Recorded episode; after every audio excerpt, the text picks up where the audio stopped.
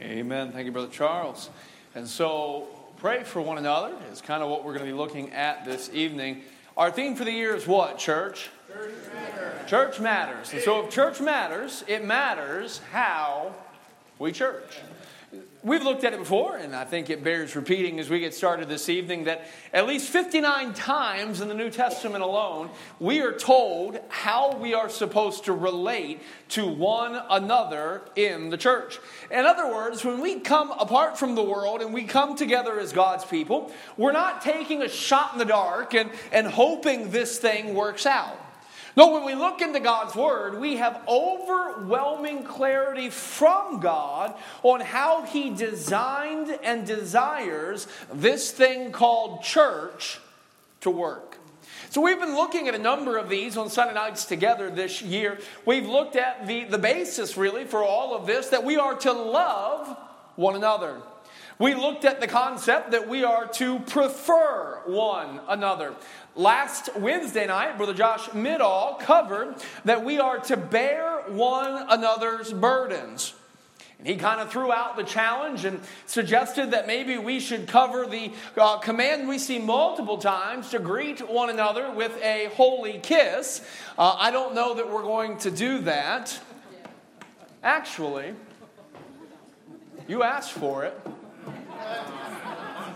I need a volunteer. Brother Josh Midall, come on up.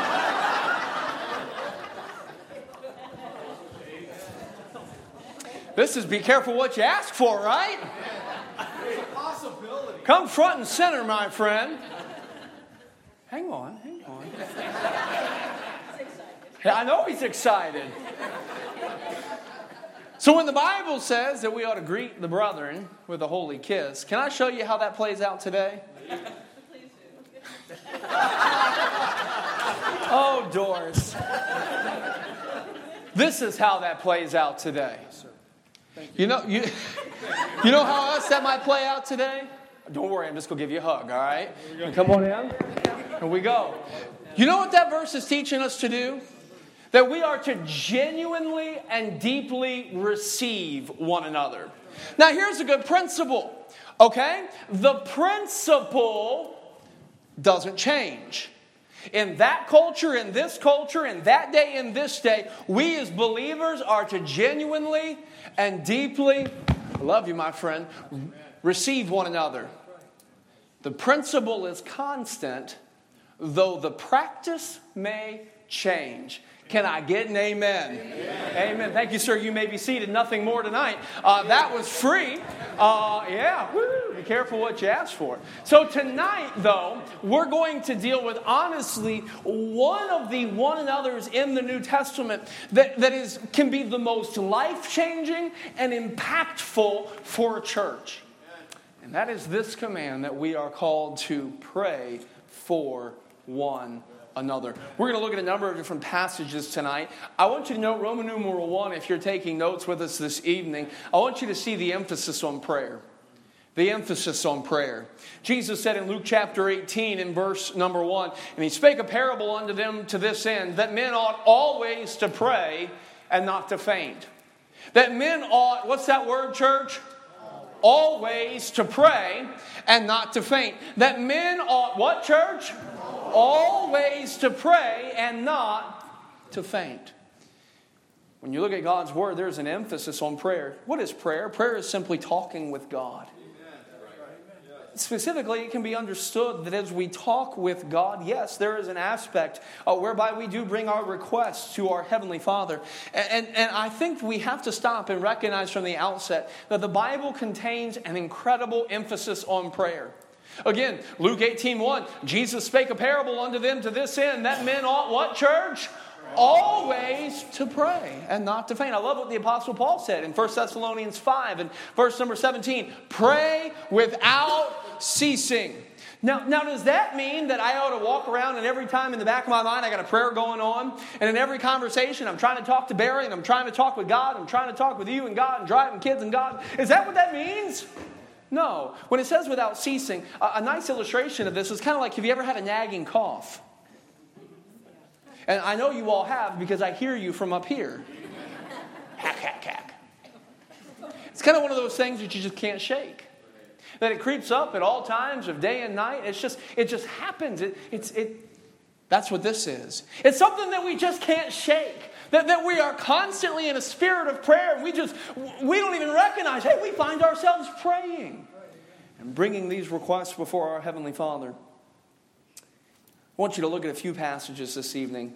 Matthew chapter 5 and verse number 44. I'm going to run through them quickly. They'll be on the screen. You can jot them down and go back and look at the passages in the context. Here in Matthew 5 44, we're incur- we are told, Matthew chapter 5 and verse number 44, we are told to pray for our enemies. Jesus said, we can turn there. Uh, I'm sure they'll get it on the screen for us here in just a moment. Jesus said, But I say unto you, love your enemies, bless them that curse you, do good to them that hate you, and pray for them which despitefully use you and persecute you. We are told to pray for our enemies. Later in Matthew chapter 6, beginning in verse number 5, Jesus gives us instruction on how to pray. Matthew chapter 6, beginning in verse number 5, Jesus said, And when thou prayest, Thou shalt not be as the hypocrites are, for they love to stand, pray standing in the synagogues and in the corners of the streets, that they may be seen of men. He said, "Verily I say, uh, verily I say unto you, they have their reward. But thou, when thou prayest, what did Jesus say? Enter into thy closet. When thou hast shut thy door, pray to thy Father which is in secret, and thy Father which seeth in secret shall reward thee openly. But when ye pray, use not vain repetitions as the heathens do, for they think they shall be heard for their much speaking. He said, Be not ye therefore like unto them, for your Father knoweth what things ye have need of before ye ask him. After this manner, therefore, pray ye. He said, Our Father which art in heaven hallowed, glorified, magnified be thy name. Thy kingdom come, thy will be done on earth as it is in heaven. Give us this day our daily bread, and forgive us our debts as we forgive our debtors. And lead us not into temptation, but deliver us from evil. For thine is the kingdom and the power and the glory forever. Amen. We're taught to pray. We are encouraged to understand the effectiveness of prayer. Matthew chapter 7 and verse number 7, Jesus said this Matthew 7, verse 7 Ask and it shall be given you, seek and ye shall find, knock and it shall be opened unto you. What did we see in James 5 16? That the effectual, fervent prayer of a righteous man does what? It availeth much. We're also encouraged in what to pray. Matthew 9 in verse number 38. We see Jesus say, Pray ye therefore the Lord of the harvest, what? That he would send forth laborers into his harvest. We are told of the impact of partnering in prayer with one another. Matthew 18 in verse number 19. Jesus said, And again I say unto you that if two of you shall agree on earth as touching anything that they shall ask, it shall be done for them of my Father which is in heaven. So we see we're told to pray for our enemies. We're taught how to pray. We're encouraged in the effectiveness of prayer. We're encouraged in what to pray for. We are told of the impact of partnering with one another in prayer. And that's like half the book of Matthew. Imagine what the 65 and a half other books have to say. Aside from the teachings on the matter, did you know the Bible records about 650 different prayers? And that the Bible records around 450 specific answers to prayer? Jesus, the Son of God, is recorded praying in the Gospels at least 25 times. Jesus taught at least four parables about prayer. Paul mentions prayer at least 41 times in his teaching. The Bible records people praying in the sitting position, praying in the standing position, praying in the kneeling position, praying in the face down position, praying in the hands up position. The Bible records people praying at church, at home, alone, in groups, in moments of great joy and in moments of intense pain and sorrow. What do you see throughout the scripture? That we are to pray, pray, pray, pray, pray. You cannot read this book and deny the fact that there is an incredible emphasis on prayer in God's Word. I think it's important for us to understand that prayer is not just emphasized in principle, it is meant to be emphasized in practice. In 1 Timothy chapter 2 and verse number 1, Paul wrote this I exhort therefore that first of all. So there is a priority to what Paul has to say here that supplications and prayers and intercessions and giving of thanks be made for all men. There is an emphasis on prayer in God's Word. And there ought to be an emphasis on prayer in the Christian life. You know, Christian, it matters that we talk to God. It matters that we confide in Him. It matters that we have confidence in Him. I ask you this how can we claim to have a relationship with someone we don't talk to? And I know that we can always pray more. And anytime you talk on prayer, you kind of get like, like borderline guilt thing because everybody feels guilty because everybody could pray more. And, and that, you know, that's not what this is meant to be. You know, prayer is one of the great graces that God has extended to us. The, the opportunity we have to go before His throne. Prayer and the opportunity of prayer is not meant to heap guilt upon our shoulders, but it is meant to speak grace to our lives. But I want to point out here that the reality is, in our day and age, many people don't pray at all. Because the devil makes us so busy that many believers don't feel they have time to pray. But, church, as we start tonight considering pray for one another, I think we have to start by seeing the emphasis that we see on prayer in the scripture should translate to emphasis for the Christian and the church. That really, Wednesday prayer meeting should be one of our most well attended services. The emphasis on prayer, it is necessary and quite honestly, for a spirit filled Christian and church, it is natural. And therefore, church, we ought pray for one another. So we see the emphasis on prayer. But what about this? Not only the emphasis on prayer, can we consider tonight the, our expectations with prayer? Our expectations with prayer. Look at me again at James 5 and verse number 16. James writes, Confess your faults one to another and pray one for another that you may be healed. He said, The effectual, fervent prayer of a righteous man availeth much. Let me ask you, what do you expect when you pray? I mean, it's, it's an honest question. What do we expect when we pray? I mean, an answer to our prayers is the, is the right answer and it's the easy answer. But, but let me ask you really, in your heart of hearts, when you pray, what do you expect? What do you expect?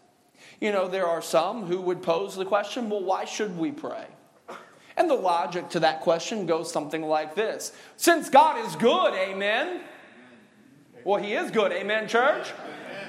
And since God is omniscient, meaning God knows everything, amen? And since God is sovereign, amen? Well, then what difference does prayer really make? If God is good and He knows everything and He's sovereign, so He controls everything, what difference does prayer make? Why pray? I ask us tonight, what should our expectations be. In church, I think it's important to understand that yes, the Bible teaches that God is sovereign, but the Bible also teaches that God is sympathetic to the cry of his children. Amen. And I can't claim to tell you how all that works together, except to know that I can trust God to do his part, and so I better make sure I'm doing mine. Because, yes, God is sovereign, but you cannot read this book without recognizing that God is sympathetic to the cry of his children and that prayer changes things. Jesus said this in Mark chapter 11, beginning in verse 22. Jesus answering saith unto them, Have faith in God. For verily I say unto you that whosoever shall say to this mountain, Be thou removed and be cast into the sea, and shall not doubt in his heart, but shall believe in those things which he saith shall come to pass, he shall have whatsoever he saith. Therefore, I say unto you that whatsoever ye desire when ye pray, believe that ye receive them and ye shall have them. By the way, that's not an isolated promise. We see Jesus make promises like that in a number of different places. We saw in Matthew 7, he said, Ask and you shall receive, seek and you shall find, knock and it shall be open. I think of the verse Pastor Lewis quotes all the time. 1 John chapter number 5, beginning in verse 14. He said, John wrote, and this is the confidence that we have in him, that if we ask anything according to his will, he heareth us. And if we know that he hear us, whatsoever we ask, we know that we have the petitions that we desired of him prayer, according to this book, prayer changes things. And where God's sovereign decree and his sympathetic ear and heart begin and end, I don't always have all the answers. But I do have clear scripture that tells me when we pray, God hears. And when God hears, God moves. Prayer changes things. And so, what should we expect? Let me give you a couple of thoughts tonight. When we pray for one another, we should expect by faith that the Lord will give the help that's needed. It's not a, well, boy, I cross my fingers and I hope so. Church, when we pray for one another, we should expect by faith that God will give the help needed. Can I go back to our verse in Ephesians 6 and verse number 18? The Bible says there, praying always with all prayer and supplication in the Spirit, watching thereunto uh, with all perseverance and supplication or prayers for all saints. So we are praying for one another, right? What are we praying about? Well, believe it or not, I don't, as pastor, just get to make up what's around this verse.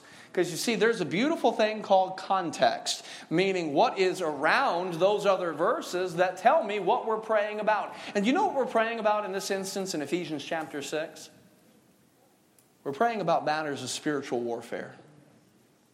You go back to Ephesians chapter 6, beginning in verse number uh, 12, and Paul writes this For we wrestle not against flesh and blood, but against principalities against powers, against the rulers of darkness of this world, against spiritual wickedness in high places. He said, Wherefore take unto you the whole armor of God, that ye may be able to withstand in the evil day, and having done all, to stand. You can follow. Uh, Paul then goes and he begins to talk about the different pieces of the armor of God the, the, the, the, the, uh, the breastplate of righteousness, the feet shod with the preparation of the gospel, the shield of faith, the helmet of salvation. And then he talks about all those things, and he says, says in verse number 18, then praying for all saints. Because how many of us recognize we all face battles? We're all engaged in spiritual warfare. That the devil's trying to tear us down and destroy us from the inside out. The devil wants your heart. The devil wants to destroy your life. The, the adversary, that old liar, he wants to steal, kill, and destroy all that God has prepared for you. And Paul says, you know what? In the context of the spiritual war we face, he said we are to pray for one another. And you know what we're to expect is that when we pray for one another, we ought to, by faith, expect God to give the help that we need. By the way, the very next verse, and verse 19, got to love context. So he says, Yeah, pray for one another, pray for one another, pray for all saints. He says, And for me, that utterance may be given unto me, that I may open my mouth boldly to make known the mystery of the gospel. Paul says, Hey, while you're praying for one another to stand strong in the battle against spiritual wickedness, he said, Pray for me as I go out and battle it too. He said, Because I want to open my mouth with the light of the gospel of Christ. Amen. So, what do we do? Boy, we ought to expect by faith that the Lord's going to give the help needed. You know Ephesians 4:16 it talks about how we can come boldly before his throne of grace to find mercy and grace to help in time of need. You know what are we doing when we pray? In essence, when we pray for one another, what are we doing? We are asking God to intervene on someone else's behalf. And we are asking God to supply that which they lack. What are we praying for? Maybe we're praying for their soul salvation. Maybe we're praying for spiritual strength, for physical strength, for wisdom, for discernment. Maybe we're praying for a spirit of unity, a spirit of love, a spirit of comfort and peace. But we're asking God to intervene. And we're asking God to supply that which they lack. You know, in essence, I think an illustration we have our three kids, and they attend the Christian school here.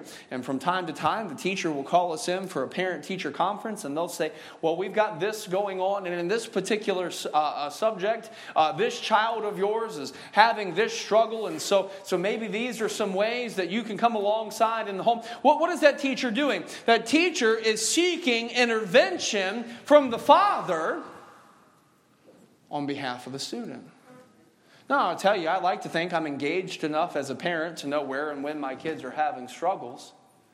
But you know, when somebody else calls me in as a father, boy, I'm going to tell you, it really, it really draws my heart to that in a unique and distinct way.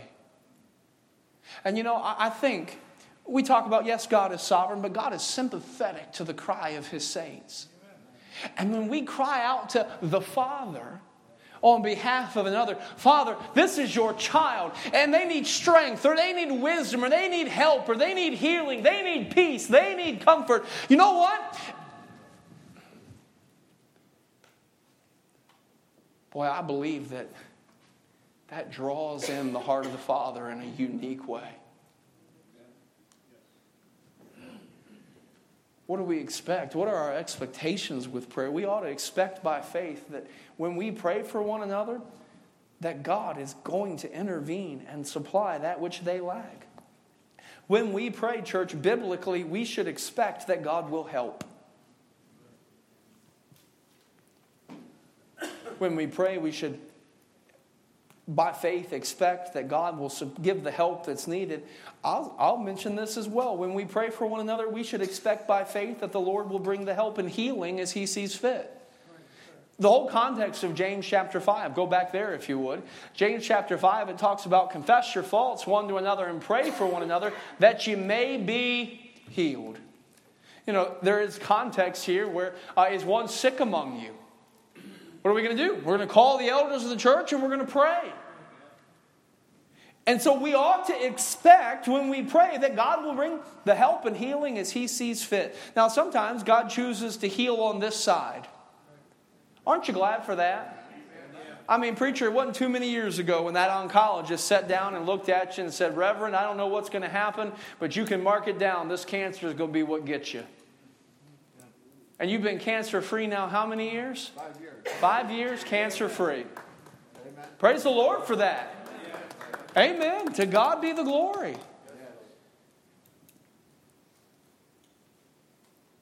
Sometimes God chooses to bring help, to bring healing on this side of heaven. You know, sometimes God accomplishes healing by taking us to heaven. In church, I know it hurts our hearts when we say goodbye to loved ones. But the reality is, we cannot allow ourselves to get so bent out of shape that we are that we are it creates a stumbling block for us. Because the reality is the believer that god takes to heaven uh, they don't lose they win. You know if god chooses to use cancer to take somebody to glory the cancer the cancer didn't win the cancer was just the vehicle that God chose to transition them from this side to that side. And so we understand as believers that when God chooses to take someone to heaven, do you know what He's chosen to do? He has chosen to heal them unlike any healing you and I have ever experienced.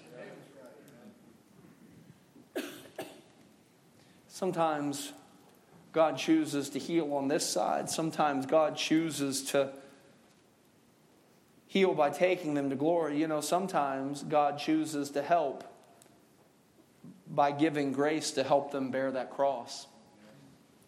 You know, I think of the Apostle Paul, familiar passage in 2 Corinthians 12. The Apostle Paul was struggling. He, he, he said, Lest I should be exalted above measure. There, there was an abundance, uh, through the abundance of revelations, he said, There was given to me a thorn in the flesh.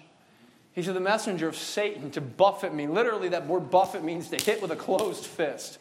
He said, The messenger of Satan was allowed to beat on me, lest I should be exalted above measure. How many of you would find that pleasant?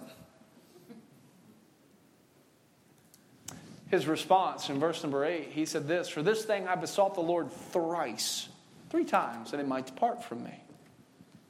And he said unto me, What did he say? Let's say it in unison. He said, My grace is sufficient for thee. You see that? Sometimes God doesn't bring that healing as we define it on this side or bring that healing by taking us to the other side. Sometimes God steps in and gives us the help and strength that we need to bear that cross for His glory. He said, My grace is sufficient for thee. He said, For my strength is made perfect in weakness. See what Paul said? He said, Most gladly, therefore. I don't know that I am spiritual enough to have, would have said that. The messenger of Satan is punching me in the face with a closed fist.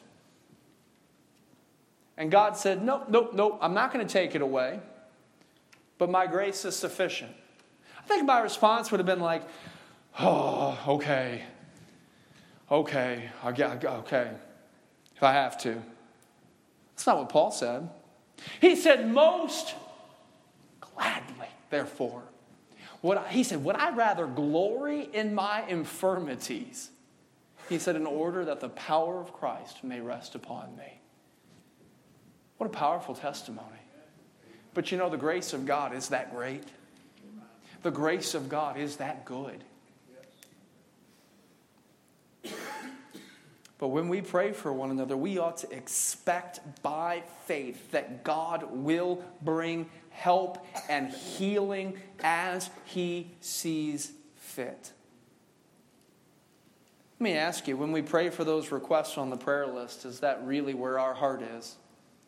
You know, sometimes I feel like we put a high level of confidence in the doctor's words but we hold pretty lightly to what God says. Like, I mean, if God does something, like, you know, heal from cancer, then we're all like, I know we would never say this out loud, but like we're pleasantly surprised. Hey, that's awesome. Maybe we should hold more lightly to the words of man and hold more tightly to the words of God. What is the expectation that we ought to have with prayer? Prayer can, we ask in faith, nothing wavering. By the way, I know we are hearing that uh, from the city. We do have people monitoring the weather, um, and if need be, uh, we will move into this hallway over here uh, if we need to, all right? Because I know we've got a line of storms getting ready to come through. So I just want to let everybody know we do have multiple men who are monitoring the weather and monitoring the broadcast. Uh, and if need be, we will move down this hallway here uh, to a safe location. Amen? Amen? Amen. But I wonder what would happen if we as a church got back to the place where we expected God to move where we genuinely expected God to move in response to our prayer. Not as some genie bound by our command, but as our good, good Father who is burdened for his child. So, what do we see tonight? We see the emphasis of prayer. We see the expectation we ought to have with prayer. And lastly, tonight, I want you to consider this the effect of prayer the effect of prayer. Two thoughts here, and we're done. Number one, the effect for others. You recognize this I can't fix your problems. Typically, the problems that we have in life, I can't fix them. Your mama can't fix them. Your daddy can't fix them. Sometimes your doctor can't fix them. You know, my words can comfort, but they cannot cure. Sometimes human comfort cannot be found at all. But you know what prayer does for others? Prayer interjects God into the equation. Prayer interjects the one person who can do something about it, the one person who can bring healing, the one person who can give help, the one person who can change hearts. Prayer does that. Praying interjects the one who can do something about it. Praying for one another is something called intercession. And when I intercede for another, what am I doing? I am bringing God to intervene for them. Prayer is not a pretense. It's not something we do because we're supposed to do it. But rather, prayer invokes God's presence in a powerful and unique way. Its effect on others and its effect on me. You know what prayer does? Prayer invests me in the life of others. Prayer invests me in the life of others. Praying for others opens my eyes and enlarges my heart to see the burdens of others. How many of you live pretty busy, full lives? Know, if you don't, come see me. I would like to help you with that. I have a few things I could take off of my plate and add to yours. Do you know what prayer does? Prayer helps me to look up a little and to open my heart. Prayer helps me take those problems then. Help, helps me help bear their burdens, helps me take those problems, as we said, to the one who can do something about it. Sometimes, church, it would be good for us to stop talking about it and start praying about it. And by the way, I think it's important that we note here prayer and prayer requests are not an excuse for gossiping or being a busybody. But prayer invests me in the life of others. You know what else prayer does for me? Prayer involves me in the life of others. You know what happens when I get a burden for somebody and I start praying? Here's what happens the Holy Spirit taps on my shoulder and says, Why don't you call him? The Holy Spirit taps me on my shoulder and says, Why don't you take him out to coffee? Holy Spirit taps me on the shoulder and says, Hey, why don't you volunteer to babysit their kids and give them a gift card so they can go out on a date? When I pray for somebody, do you know what happens so very often is that, is that the Holy Spirit begins to work in my life so that what I get to become a conduit of God's grace to them. I get to be a part of God's grace to them. And I may not be able to solve their problem and I may not be able to take away their pain, but I can be a part of what God wants to do to help and to strengthen and to heal. How many times when we pray for someone, when we truly pray for them, not just read names off a list, but we truly pray for them, does God move us in specific, tangible, visible ways to love them and to edify them and to encourage them in some positive, practical way? So often, when you pray for others, God uses you then as a conduit of His grace in their lives.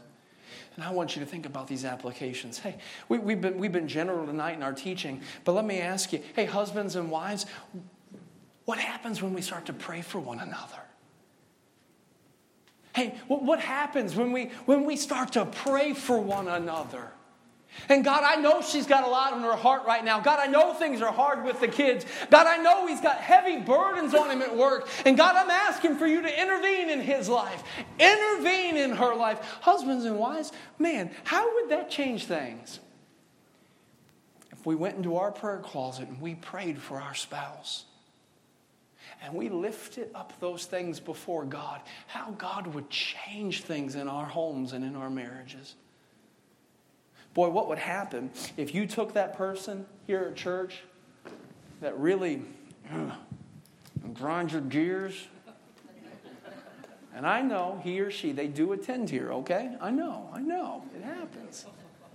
I feel like we, we, we have a good church and we love each other, but you know, sometimes you have that person that you love but don't always like. And so, what would happen if you prayed for them? You know, if I'm supposed to pray for my enemies, if I'm supposed to pray for the ones that like spit on me and, and, and curse me and, and physically harm me, if I'm supposed to pray for them, maybe I ought to do that for my brother or sister who I don't always connect with the way I should. How would that change this church? If we prayed for one another. How, how, how, would it, how would it change things if we took that prayer list and we genuinely, with heartfelt faith and expectation, prayed for one another? You know what we would start doing? We would start going up to those people. Hey, I've been praying for this this week. How are you doing? We'd start looking for answers to prayer. You know, sometimes answers to prayer don't get posted, and it bothers me that nobody asks. Because we ought to pray expecting an answer, amen? And if I really got a hold of that prayer list and said, Lord, I'm praying for brother so and so, or I notice here that, that this person's asking prayer for this unsaved family member, boy, if I started praying with that sense of expectation, I think it would change how I handled that prayer list. Hey, church, prayer changes things. Prayer changes things. And so often we look for the big, grand, outward, man, I need to, ah, and, and this church is going to be. And, and I think some, I honestly believe the thing that might change this church the most is if we truly learn to pray for one another.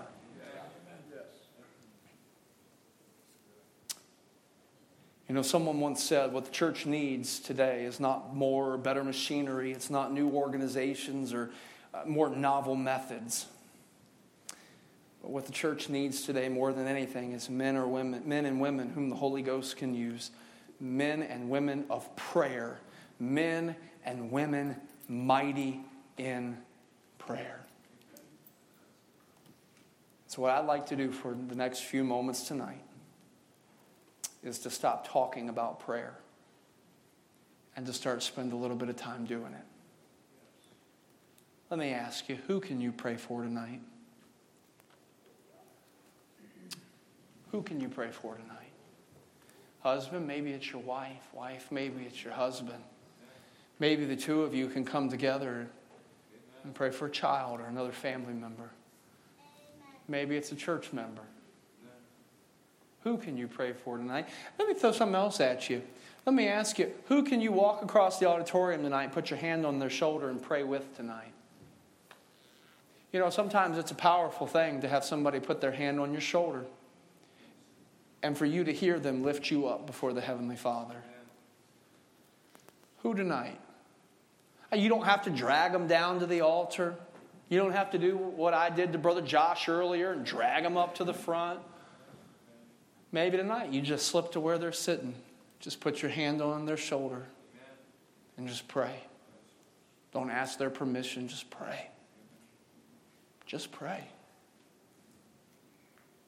You know, there's some heavy burdens in our congregation. We all fight spiritual battles. And if church matters, and it does, amen, amen. then it matters how we church. Let's spend some time tonight praying for one another.